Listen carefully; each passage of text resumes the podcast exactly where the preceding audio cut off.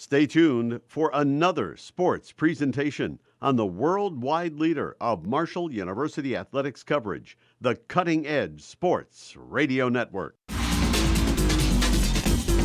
It's time for Herd Roundup, your weekly look back at Thundering Herd athletics.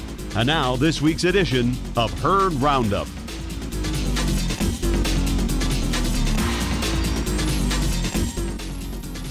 Hello and welcome to Herd Roundup, the only show on the air that recaps the week that was in Marshall athletics. I'm Nate Courtney. And I'm Sean Kelly. Ahead on this edition of Herd Roundup, we will update you on cross-country, volleyball, golf, and the rest of Marshall Olympic sports.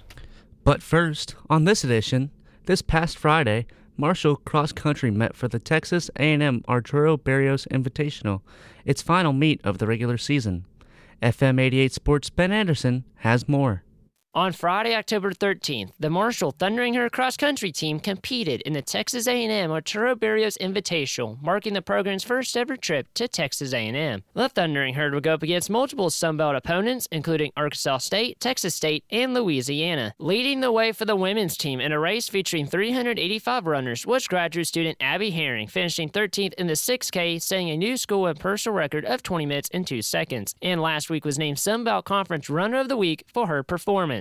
Herring says that it is an honor to be recognized for the best runners in the Sun Belt Conference. It was super exciting. I've, like, I haven't gotten it yet this year, and I think that we have a ton of good runners in the Sun Belt, and so being able to be named that Sun Belt Runner of the Week was really cool. Three more Marshall women, Hannah Weiler, Ashabora, and Sophia Newsom, also set six K personal records as well. The women's team would finish twenty-fourth out of forty-two teams. Cross-country head coach Caleb Owen says he was impressed with the way the women's team was able to battle through the adversity. On the women's side, obviously, they ran really well. They do a great job on the six K course, which I wasn't really sure about since we've only done five K so far. But, you know, Abby ran a killer race. We had some girls step up too, like Hannah Weiler, Hannah Toth, Asha. They all took us a good step forward. So I was really excited to see all that. Leading the way for the men's team was graduate student and Milford, Michigan native Evan White, finishing one hundred thirty-second in the eight K with a time of twenty-four minutes and fifty-three seconds. White says that the Texas A and M Invitational provided a great way to prepare for the challenges that await the Thundering Herd at the Sun Belt Championships. It was a good experience. We were out there in a very large meet. We had a whole bunch of competition. We didn't race as fast as we wanted to, but hey, it was good acclimation to get racing in some hot weather, a little humid, so help us basically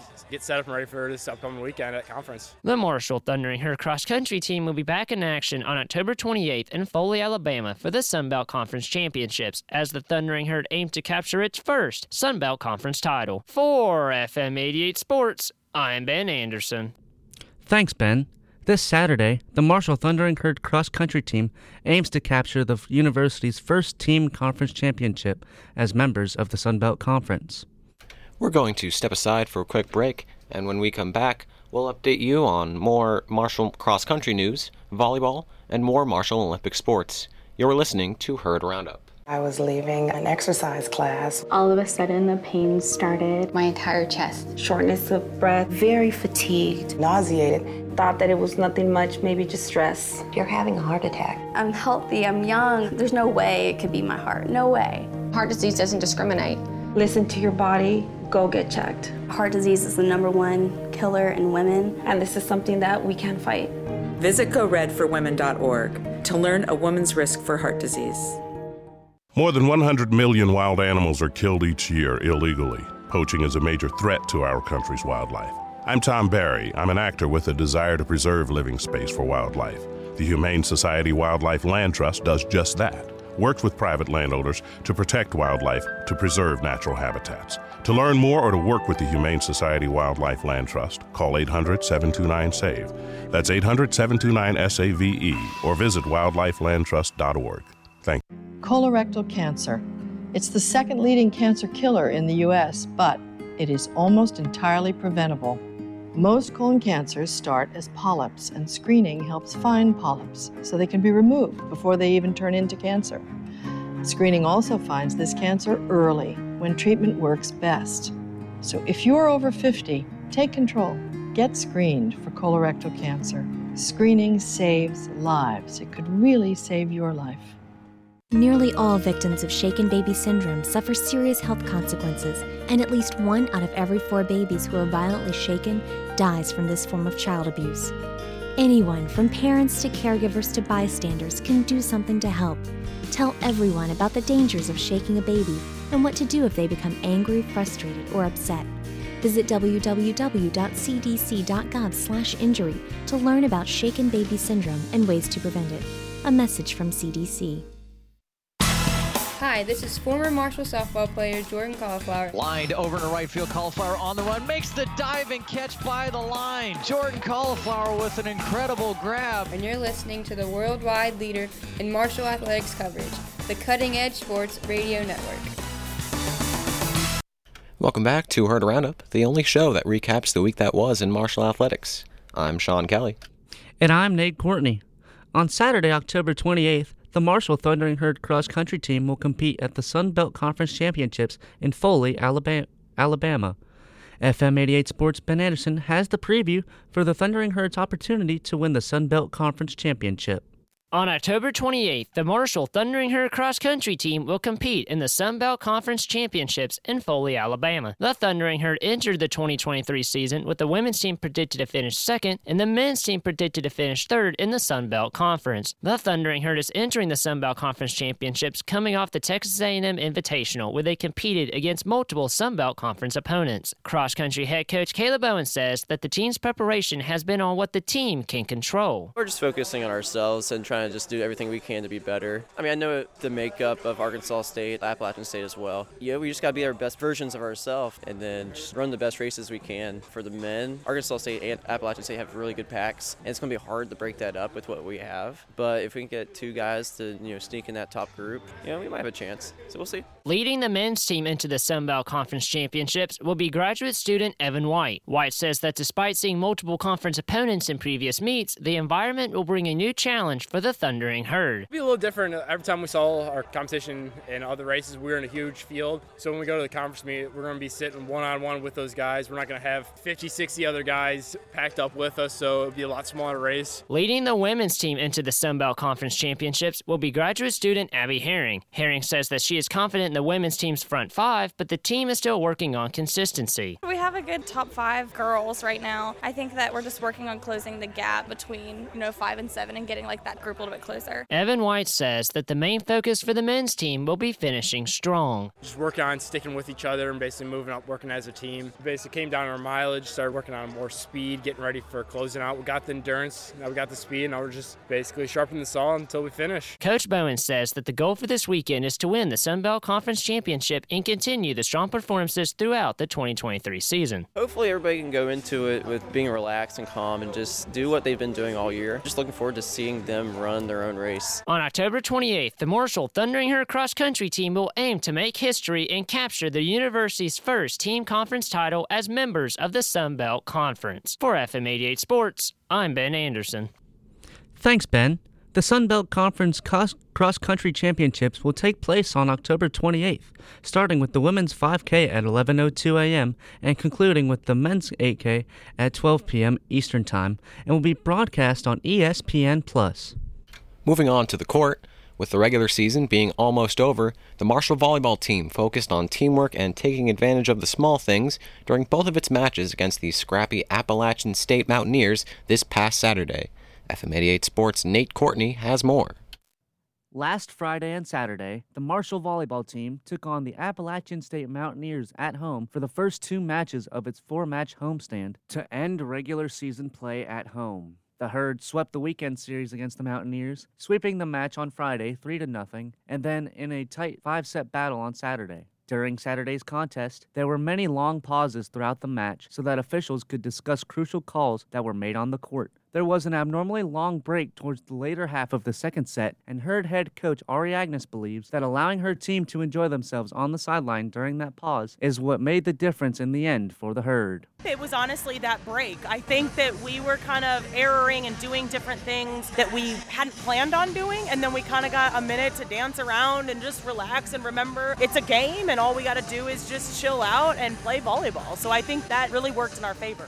Graduate student and outside hitter Kylie Stokes had an impressive showing on Saturday, posting a career-high twenty-one kills. Stokes believes that overall chemistry between the team is what allowed the Herd to stay focused going into the fifth set after dropping the previous two. It just comes down to trust. We all trust each other. We've been playing with each other every day in practice and just knowing each other's tendencies, knowing we got each other's backs. It made us feel confident in ourselves and each other to go out and make those risky plays.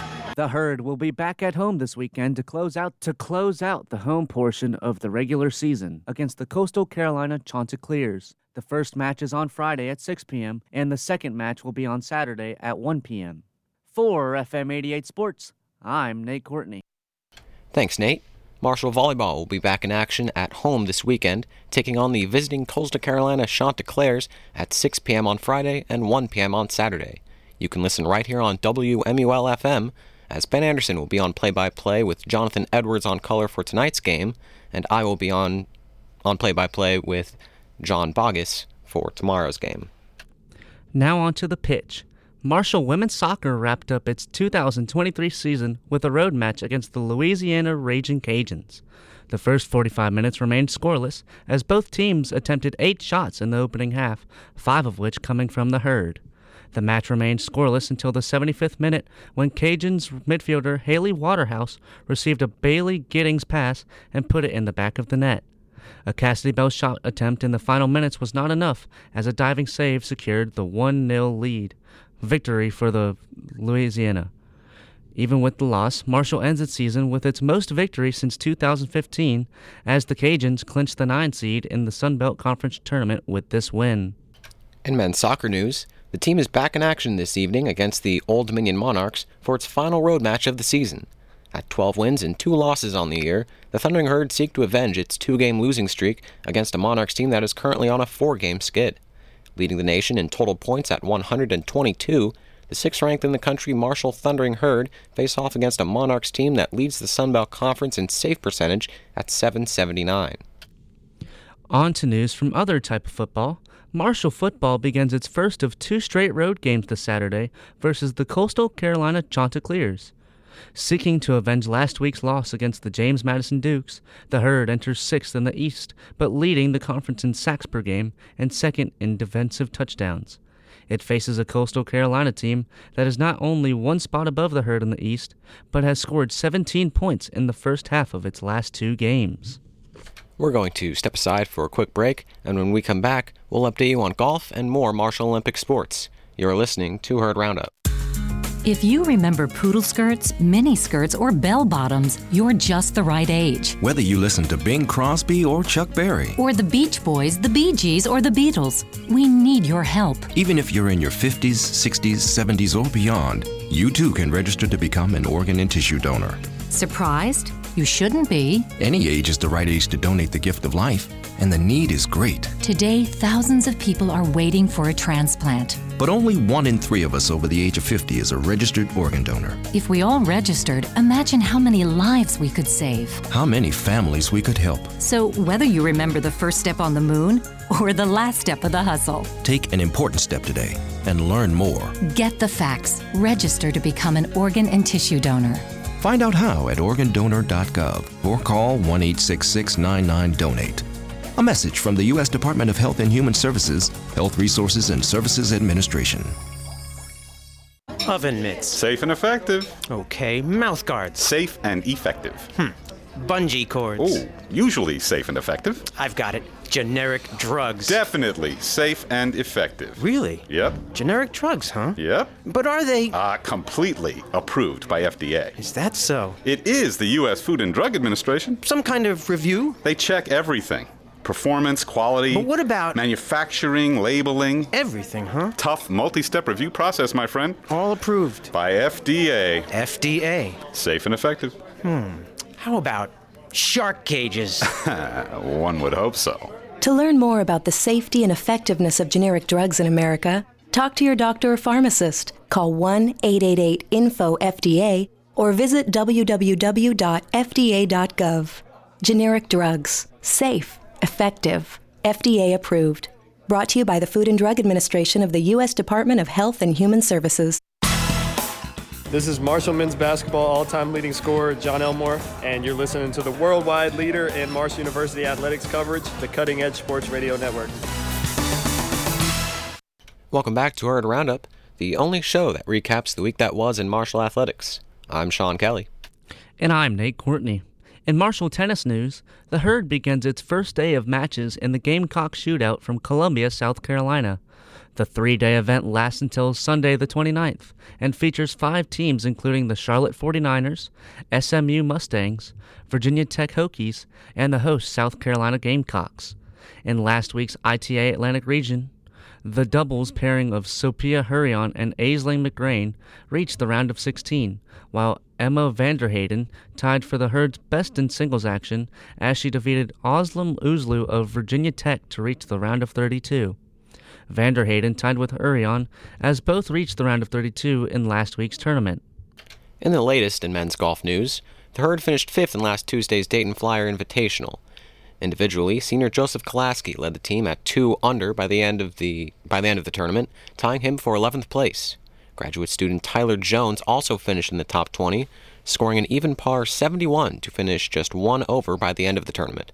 As a team, all five Herd golfers finished with a round of seventy-two or better by the end of the tournament. Men's golf returns to play this Sunday at the Bryan National Men's Collegiate, a three-day competition hosted by U N C Greensboro. Also on Tuesday, Marshall Women's Golf finished sixth as a team in the Charlotte Invitational from Concord, North Carolina. Freshman Casey McLe- McLevain led the team, finishing fourth at three over par by the end of the event. Sophomore Olivia Cochin also finished with an even par seventy-two that same day. As a team, the Thundering Herd finished just one stroke behind fifth place, Radford, with the Charlotte forty-niners taking first place. Women's golf resumes play on Monday, October thirtieth, in the F B C I Invitational hosted by U N C Asheville. And that'll do it for this week's Herd Roundup. Tune in again next week as we recap all the news for the week that was in Marshall Athletics. For Ben Anderson, I, and the rest of the F M eighty-eight sports team, I'm Nate Courtney. And I'm Sean Kelly. Thanks for listening to another edition of Herd Roundup. Don't forget to check out our entire broadcast schedule on our website at w w w dot marshall dot e d u slash W M U L and follow us on X and Instagram at W M U L underscore sports for more on the Thundering Herd.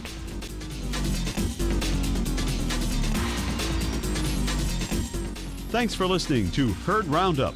Tune in again next week at five thirty for the most complete coverage of Thundering Herd athletics.